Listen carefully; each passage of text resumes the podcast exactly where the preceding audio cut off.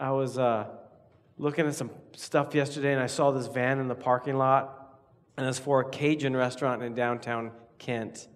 And anybody like Cajun food?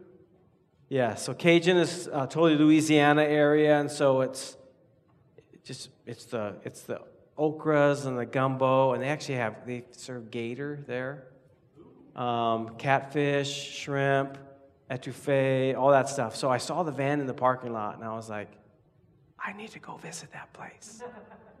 and so um, so I came home, told Cleo about it, and so. Um, about eight hours later, guess where we're at? We're standing there in this little place. It's a little grocery store with all these spices and stuff that you can only get down in the south, but they're actually here in Kent, Washington.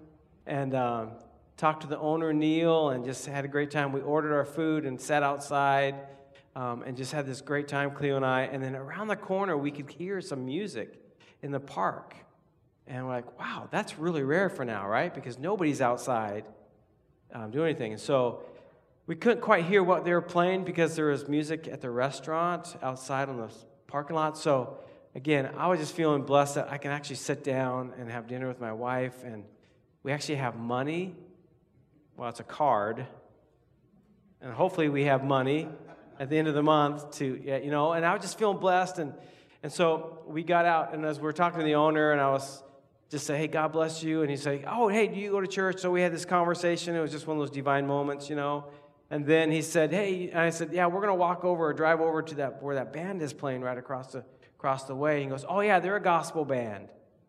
And uh, so we went over there, and it's an African American uh, gospel band playing in this park. And it's about a five piece, and this angel of a woman singing. And unfortunately, they were just finishing, but we weren't really sure what they were doing because it was right about 7 o'clock. And apparently, they're out there every Saturday from about 3 to 7. So guess where I'm going to be next Saturday? Um, well, I'll be eating catfish and sitting in the park. But yeah, so we were there and um, we just pulled up and we rolled our windows down and they were all just in the circle with their hands raised and they were just praying for our city and for our area. And it was, I mean, I'm like a, almost 100 yards away. And I could just feel just the presence of God. Just so we, you know, just sitting there, we're Cleo and I are like talking, but we're also kind of quiet, and you can hear them like prophesying and over the city, just like in this free worship time, and and you can even hear like tongues being spoken in the park, and um, and there's just the band and two people standing standing there, just happened to be walking up, and just they prayed for those those men that were there, and then the young woman just let out in this song, a cappella for like almost ten minutes, um, and it was just like wow. So they unplugged the generator, and we're still sitting there. I was kind of just like stunned, like, is this really happening in our city? And um, and so I just like shouted out the window, "Thank you," you know. And uh, they looked and like, "Thank you for being here with us." And and my, you know, Krista's phrase is awesome. Her phrase lately is awesome. I guess my phrase lately is so good. So the catfish I had yesterday was so good. But what was so much gooder was being in God's presence, recognizing God's presence because we're always there, but just being with them. And so I waved and just said, "So good," and we were like, "Praise the Lord!" And we were both saying it at the same time. And and uh, I just want to go back and join um, people in our city, praying for our city, and just spending time in God's presence. It was just so good. Yeah. So it's uh, if you it's off right off Central and and Kent, um, and Central and, and Meeker, one block in, Central and Meeker. Uh, it was just really really good, and I just it was it reminded me of I got home and I was just like I had to do my homework assignment because I promised a couple people that I'd read Acts 17 through 19, and then I just kept reading 20, 21, 22, and 23.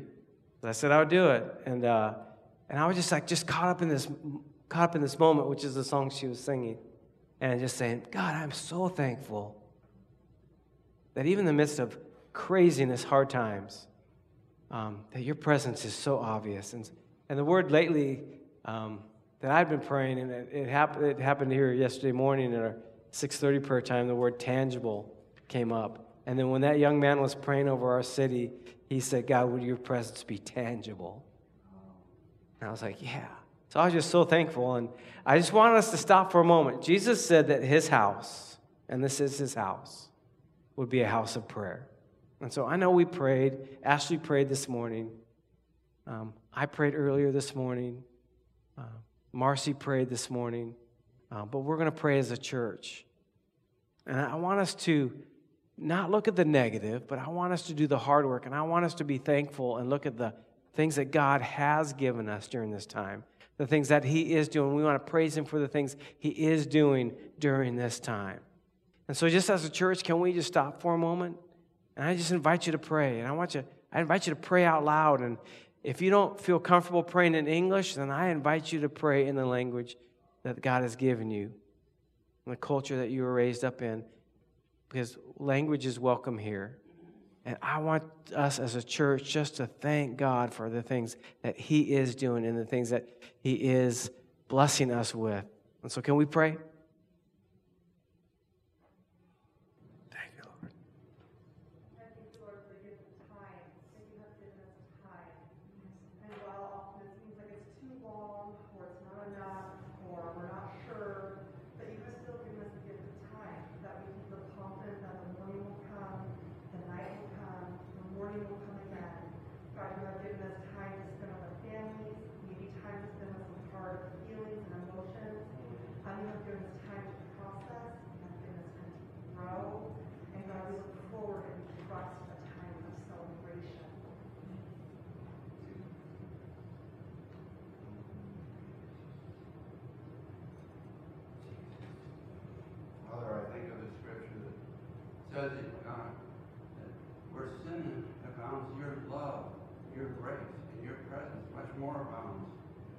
Father, that is, God, what we stand on, that you abound, and you are present in a greater way than the enemy or any of his forces. You, Father, bring in your forces, your legions of angels just, Father, cover this city, to go cover our neighbor, cover our nation. Lord, to just move upon people's hearts. Father, you tell us the Holy Spirit convicts men of sin, righteousness, and judgment. Father, may that conviction, Father, enable people to see that you are calling, that you are alive, that you are tangible that you are present and risen in this world. Father, may their ears be open, their eyes be open, their minds be open. May we be instruments, Father God, to Father, just to, to, to bring good news to these, to our nation, to our city, to our neighbors, all around, Father. May the, the enemy's devices, Lord, be confounded, confused, and not, Father, bear any uh, witness, Father, in the name of Jesus upon, Lord, the city. We believe, Father God, that you are greater in us than he's in the world. For yes. God, just compel us, Lord, by your mighty power that's within us, the mighty power that Christ dwells in us by faith, not by sight. We don't look at the but we look by in faith, and we see that you're will is to save people, to bring them into your fold, to enable them to see the light of your presence. Pour out the living water. Oh, we ask, Father God, that people may sense that we may be the ones offering this living water. In the name of Jesus Christ. Thank you.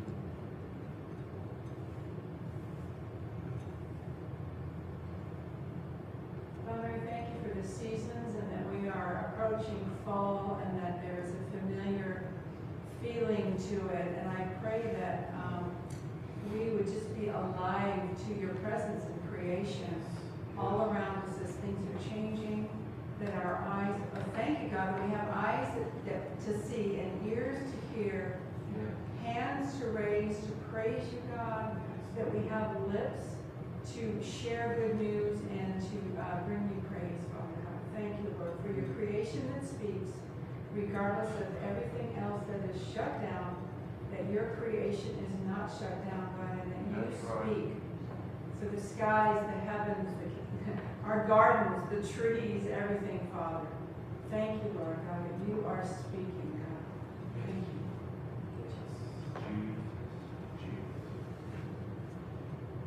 God, I thank you that you invite us to come with confidence. And so we come with confidence this morning. And you say we can receive mercy and grace in the exact time that we need it. And so I pray for my family and my friends. I pray for those um, that I don't even know in our community, God, that need your mercy and that need your grace. And so, Lord, we come and intercede uh, on their behalf, and we come in confidence. And Lord, we ask, would you open their hearts to you? Would you draw them to yourself? And would your word go forth? And would you, man, just like what Bill prayed, to God, that your will would be done, and that is that hearts would be saved, that eternities would be changed, that lives would be rescued, healed, and restored. God, that is our prayer as a church, and we pray that you would show us, that you give each one of us vision on what part are we supposed to play what are we supposed to do? How are we supposed to be light in the community you've called us to be in? And so, whatever that is, God, we want to follow you and we want to obey. And Lord, I pray for my, my family here and who are watching at home that God, you would really show us, that you'd give us revelation. Even if it's waking us up in the middle of the night, like you did with our, our friend Ashley. But God, that you would show us revelation, that you would be speaking to us. Lord, your word says that in the end times you'll pour out your spirit. And so, Lord, if this is the end times, we, got, we pray that you'd pour out your spirit, that hearts would be moved to you, that, that souls would be saved, that we would know your presence and know that you are with us, even when it is difficult, even in the lonely, even in the dark, even in the weary, we would know that you are with us. And we hang on to your promises this morning.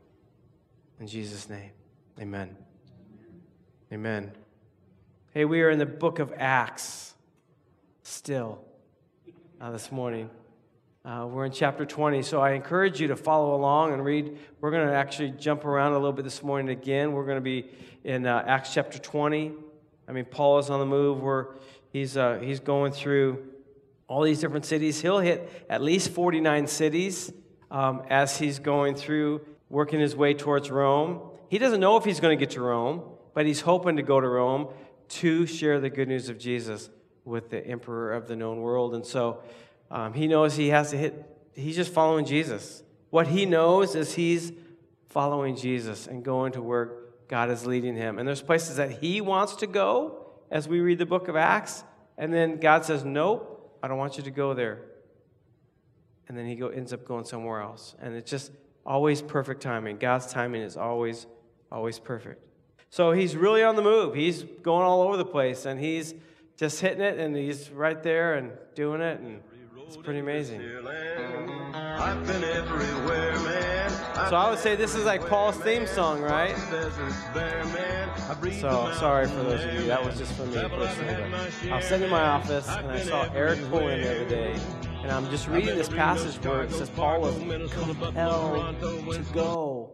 And he's hitting all these cities. And then Eric pulled in, and that song popped into my brain. And so he walked into my office, and we started talking. I said, Hey, what do you think if we play this song? He was like, Good idea. So if you don't like that song being played at church, it's Eric's fault um, this morning because he's in charge of the sound system. But isn't that true? Paul is literally like just laying his life down for the gospel and saying, I want everybody to know this good news. I want everybody to know that God, the God that we have served, talking about his Jewish culture, the God that we have served for all these years has come and he has offered us new grace. He's offered this grace this new grace in the, in the form of Jesus, right? And new mercy. And so, all these things. Well, speaking of mercy and grace, the poor little one out there, I hope they're okay.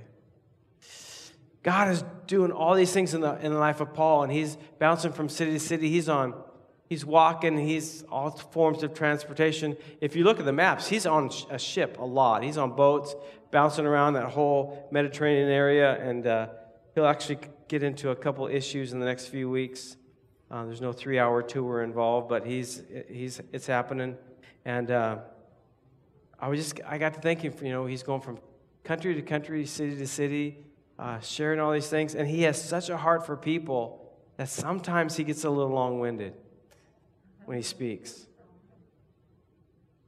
And I was just like, well, sometimes I get a little long winded, but I'm not that long winded. And so, one of the things I love about the Bible is just it's, um, it even provides a little quirkiness for us, a little uniqueness for us, um, a little weirdness sometimes even. So, I was recently talking with a friend, and I was I made some just off comment about Eutychus. I said, Yeah, you know, it's like that poor Eutychus who fell out of the window while Paul was preaching. And they were like, I've never heard that before. And I'm like, You've never heard that story before. So I got to share that story. And then we're studying the book of Acts right now, and we're at chapter 20. And I thought, Well, there's Eutychus. So we're going to read the story of Eutychus uh, this morning. And so we're in chapter 20, page 956, if you have one of the black Bibles in the back. We're just going to start at verse 7. It says, On the first day, so Paul, remember, he's traveling all over the place. On the first day of the week, which is Sunday, uh, we came together to break bread, and Paul spoke to the people. And because he intended to leave the next day, he kept on talking until midnight. I have about 12 and a half hours to go. Okay?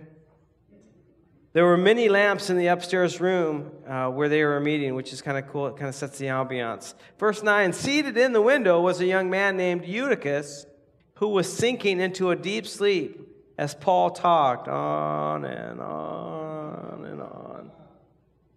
Okay, confession time. Now be really honest with me. How many of you have fallen asleep during church? Bakhtiar, are you falling asleep during church? You sure you weren't praying?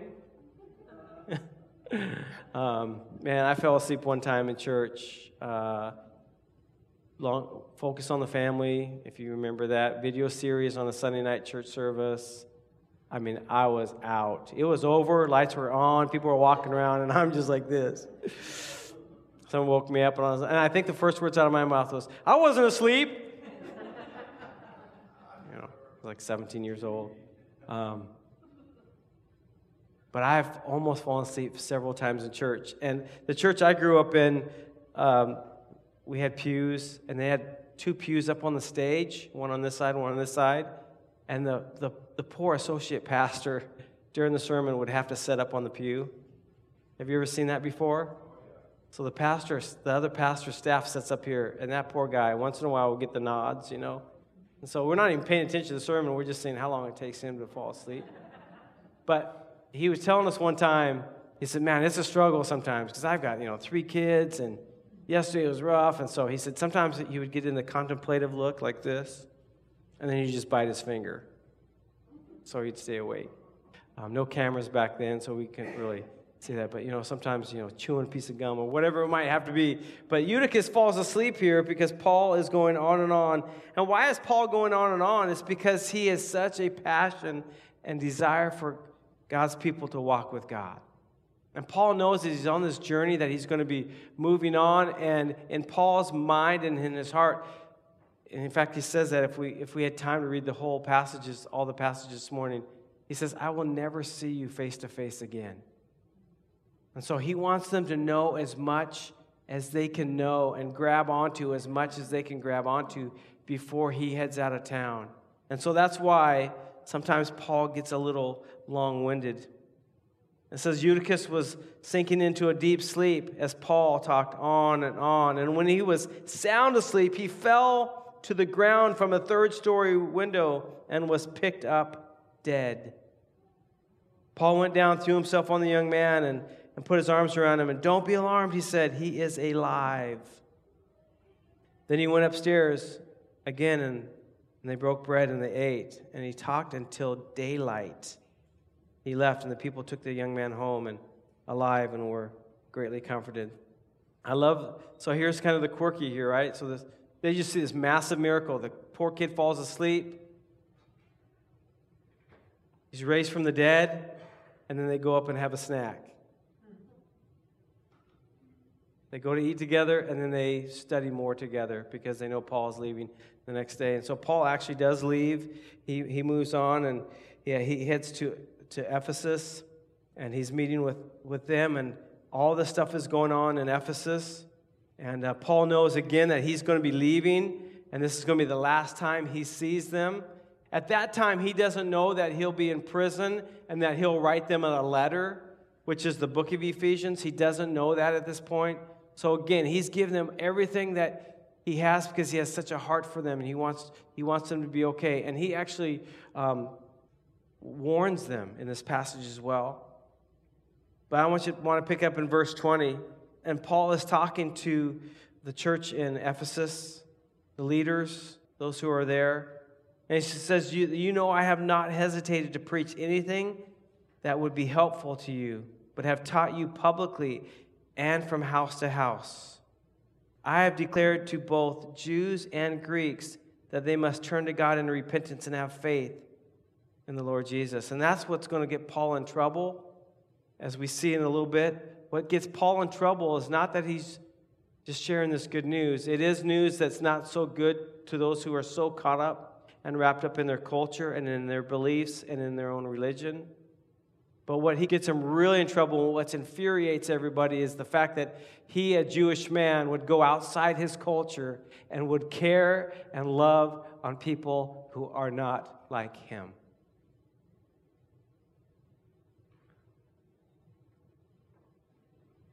That really is convicting to us today, at least to me. That sometimes I get so caught up in my own community, in my own culture, in my own bubble that I forget that I need to get outside of that and love and care for people who don't look like me. That's why Paul gets in trouble. And he says, I've declared to both Jews and Greeks that they must turn to God in repentance and have faith in the Lord Jesus. Verse 22 And now, compelled by the Spirit, I am going to Jerusalem, not knowing what will happen to me there?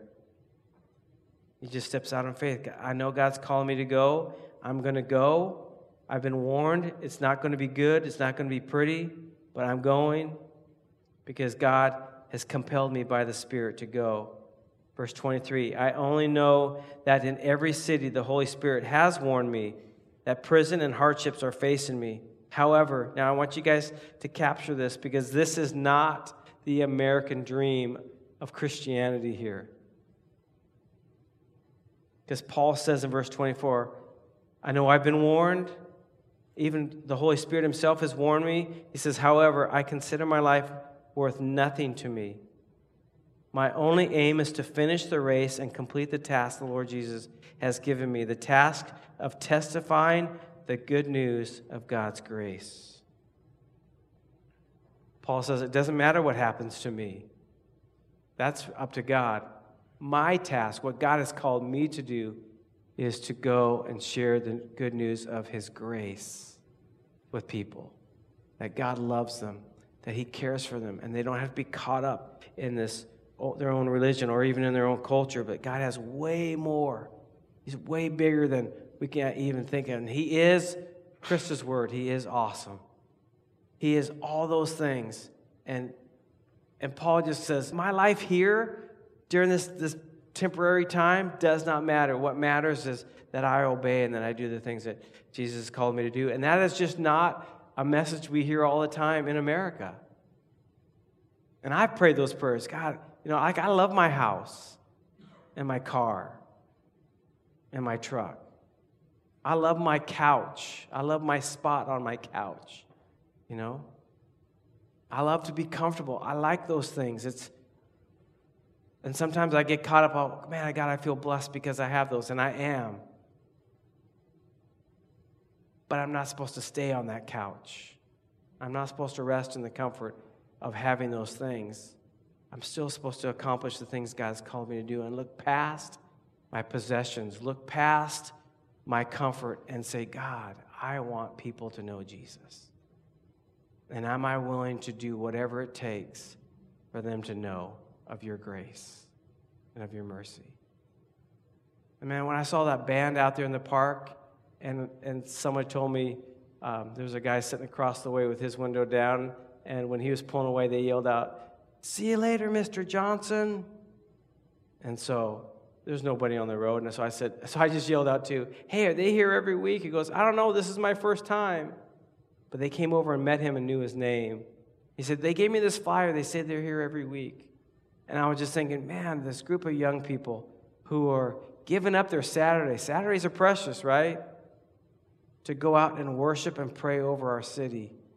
I just think, man, they're just laying their life down on behalf of others and, and sharing the news of God's mercy and his grace with people.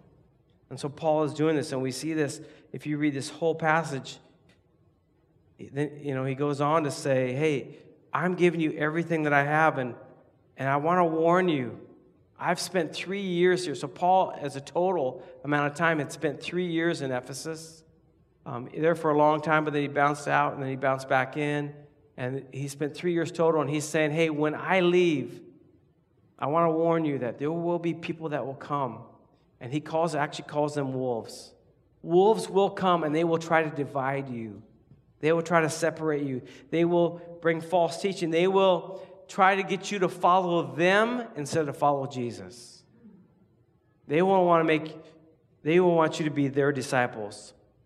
And he says, I want to warn you, be on your guard. And I just want to say, church, right now, where we're at, the enemy wants to divide what God is doing. He wants to isolate the things that God is doing. Now, hear me say this I'm not saying that we need to stop social distancing because I'm all about that. If I'm out in public, I wear my mask. God's not, he's not saying that. But what he's saying is we need to make sure we live in unity and be together and model what it really looks like. And we'll talk a little bit, bit more about that. So Paul really warns them, and he's like, just be careful. I'm leaving. He actually even says, I'm washing my hands of it. Um, my, he goes, I'm innocent of your blood. Because he goes, I've given you everything I have, and I trust God that He'll continue to do that work in you, but be on your guard. So, can we as a church be on our guard?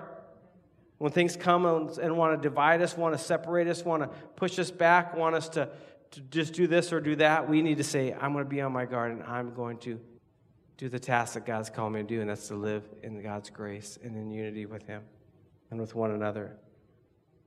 So Paul says this whole thing, and we ju- jump down to verse 36. He says, When Paul had finished speaking, he knelt down and, with them and, and prayed. They all wept as they embraced him and kissed him. What grieved them the most was the statement when he, when he said he, they would never see his face again, and they accompanied him to the ship. Chapter 21, just the first part, it says, After we had torn ourselves away from them, we put out to sea and sailed straight to Kos. Man, goodbyes are hard, aren't they? Anybody ever had a hard goodbye? I thought of two when I was when I read this passage this morning. One was when my um, my mom and Hank would come out every summer, and um, they would park their RV right out in front of our house for about six weeks. It's kind of like the Christmas vacation, and cousin Eddie out there in front.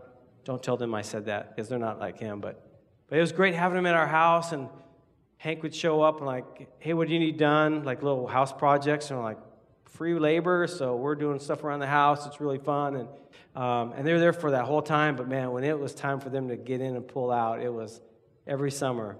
That was one of the hardest, hardest times. And my mom would cry, and we would tear up, and and like, just get out of here, just drive away, please, you know. The other thing I got thinking of is in 2005, we, as a youth group, with Pastor Paul, uh, went to Caribbean Christian Center for the Deaf in Jamaica. Um, and I don't believe, I'm looking around the room, I don't think, Ashley, you were on that trip. Okay. Even you're too young. You weren't on that trip, I think. Um, so we went there as Pastor Paul's kind of last farewell, kind of like Paul's farewell as he's going uh, through all these cities. There's Pastor Paul. He knew that, hey, he's going to be moving. He was moving back east. And he had gone there to this place when he was a kid. um, as, as a youth. And so um, he said, Hey, I want, can we spend like a year and raise the money and go? And so we learned sign language, um, basic sign language, you know, A, B, C, D, E, I forget F, F, G, H, I, J, okay, oh, J, yeah.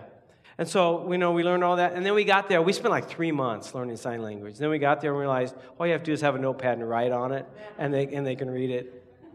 So we're way up in the hills. I mean, Jamaica, we're way up in the hills. And you know, the kids in Jamaica that are deaf are treated like animals.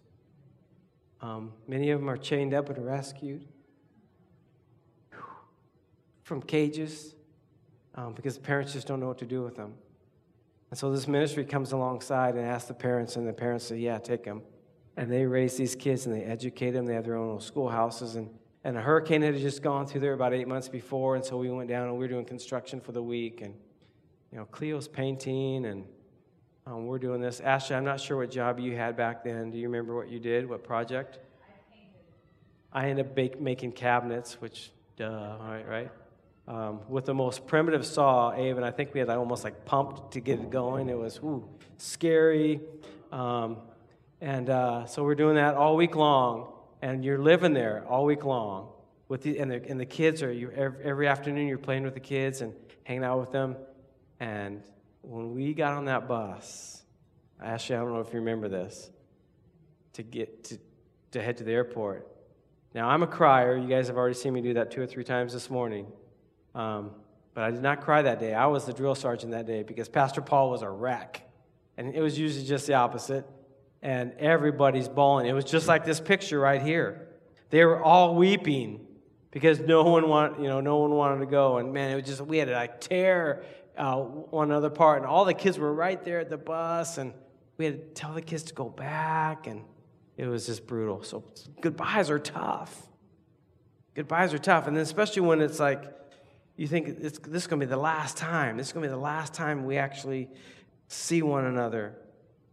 And so they say goodbye, and, and Paul's off to Jerusalem. They're not sure really what's going to happen. They, they don't know if Paul's actually going to, you know, ever survive Jerusalem. And if you continue reading this story, um, it's insane. He gets to Jerusalem. They, they falsely accuse him for teaching. They do not like the fact that he's teaching uh, people outside their culture, that he's hanging out with people outside their religion, outside who they are. Um, and so they falsely accuse him. They get the crowd all stirred up. In chapter 21 and verse 30, I just want to pick it up. It says, The whole city was aroused, and the people came running from all directions. Seizing Paul, they dragged him from the temple, and immediately the gates were shut. While they were trying to kill him, news reached the commander of the Roman troops, and the whole city in Jerusalem was in an uproar. He at once took officers and soldiers and ran down to the crowd. All I can say real quick is Paul must have been really hard to kill. Because how long did it take for the news to get to the officers and then for the officers to get there? There was no 911, there was no social media. You didn't tweet the news. But the officers ended up showing up. When the rioters saw, verse 32, when the rioters saw that the commander and the soldiers, they stopped beating Paul. And so they, they try to get Paul, um, they arrest him, they try to get him back into the barracks, but the crowd is so caught up and so crazy and so stirred up, they're yelling, Get rid of this man, get rid of him, um, that the soldiers had to actually pick him up and carry him, actually carry him into the jail. And if you just continue reading through that story, you'll just see that Paul begs, Can I please say something? Can I please talk for a moment? And, and so they do. So they let him talk. And when Paul begins to speak, the first part of chapter 22, Paul shares his testimony and he says who he is. They don't even know his background. Some of them think he's some guy from Egypt. If you read the story, aren't you that guy in Egypt that stirred up all the pro- trouble? So Paul stands up and says, I am one of you. And this is the city I was born in. And this is the, the teacher I grew up under, who was like the most well respected uh, teacher of the day. And Paul just lays it out. This is who I was. This is what happened to me. He shares the whole story that Adrian shared a few, a few several weeks ago. is that okay, several weeks ago? about Paul's conversion that Paul's like going to Damascus to kill and imprison Christians, followers of the way, and Jesus meets him on the road. And Paul shares this whole story. I would love for you to read it again. It's, important. it's important for us to read it because it's in the Bible here twice. And Paul shares his testimony. They are silent because Paul is actually speaking in their language. They get it. They're like caught up in his story until we get to the very end in verse 21. And then he says this And then the Lord said to me, Go, and I will send you far away to the Gentiles. In verse 22, the crowd listened to Paul until he said this. Then they raised their voices and shouted, Rid the earth of him. He is not fit to live. And so my thought is like, why are they so upset here? Because the things that Paul is sharing makes them feel uncomfortable. The things that Paul is sharing is, is way beyond what they thought. It's, they hadn't even thought about it. In fact, they were so caught up in their own world. They, everything they were taught was you stay a people and you let other people, you just stay away from other people. And we know now that, man, that's not good. And we see that in our world right now. We see that in our world right now that, man, I don't want anything to do with those people. I don't want anything to do with those people. And we have all these fingers being pointed to those, those, those, those. I would just be able to love to say, love and to, I would love to say, can't we just say we? Because aren't we we? That we are God's people. It doesn't matter what culture, it doesn't matter how much money you make, it doesn't matter what color your skin is, that we are God's people. And I think it's important that the reason why, important to know the reason why Paul is in trouble is because he is caring for and going outside of his culture. And I just believe that is a message for the church today that we need to model what this looks like today. We need to care about people outside of our bubble. And our bubble might have all kinds of different backgrounds in it, different cultures in it, but it's still our bubble. And I believe that during this time, God is popping our bubble. And just for a moment to be out in that park last night, to be actually parked on the street and just to witness what God was doing, that's outside my bubble. But it was so good. There's my so good. It was so good. I believe that we're supposed to model this, and I want you to turn over to Colossians chapter 3. It's a letter that Paul would write to the church. And he's describing this whole thing. Hey, this is the way we used to be. Before we knew Jesus, this is the way we used to be.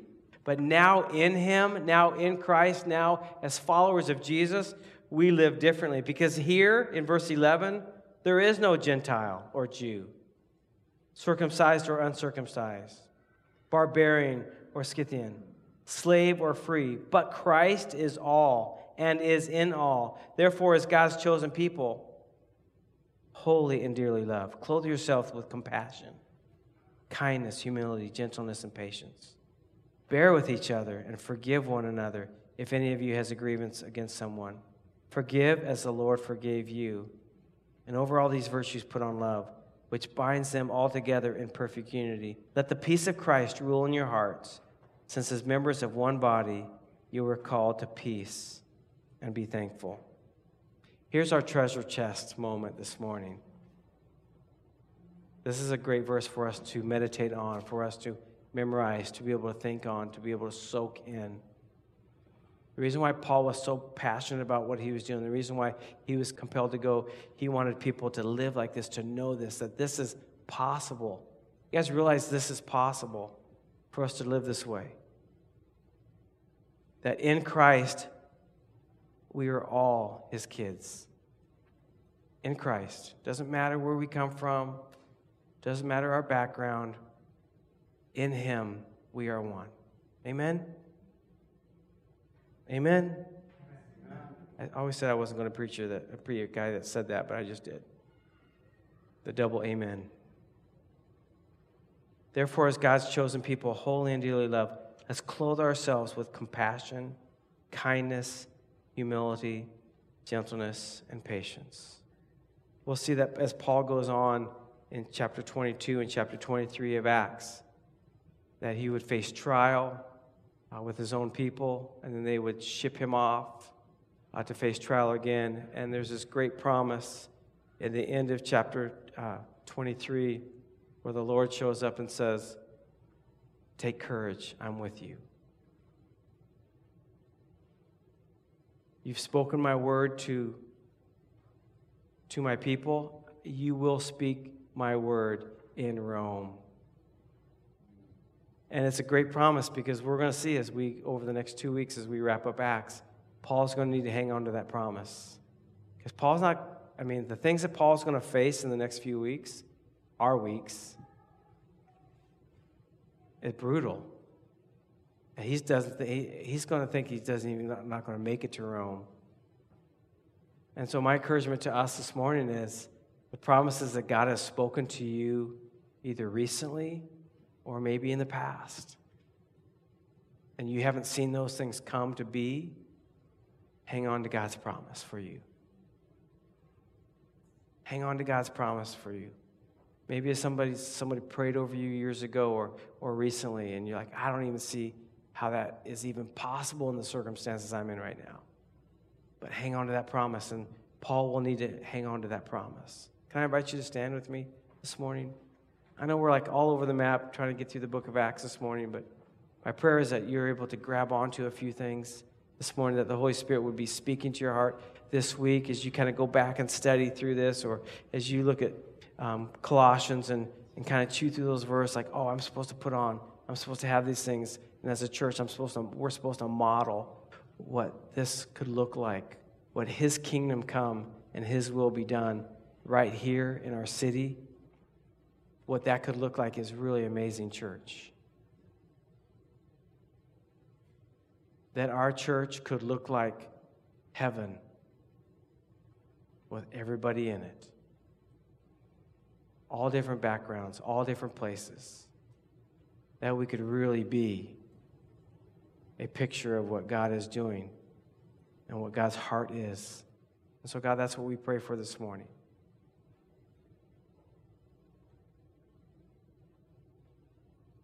God, even in the stillness of this moment, Lord, I pray that we would hear your words to, to take courage and remember your promises even in the circumstances we might be in right now and, and the impossible the, the way it looks might look impossible in our own brain. God that we would trust you that we'd have the faith to walk with you to keep going to, to like paul say man this life is temporary. I need to keep going and finish i need to finish so we hang on to you jesus we're thankful that we can walk together with one another that you've called us to be your body and that we can walk, we, we can make that phone call, we can send that text, we can have that cup of coffee. But God, we're thankful that you are the one that leads us. That even when we wake up in the middle of the night, that you are the one who speaks to us. And so, Lord, I pray that you would speak. I pray that you'd be working in us. I pray that we'd be moved by you, that we would do the things that you call us to do. Help us to be those who model what your kingdom should look like, to put on compassion, to be patient with one another, to love one another, to love those and be patient with those that you bring into our bubble.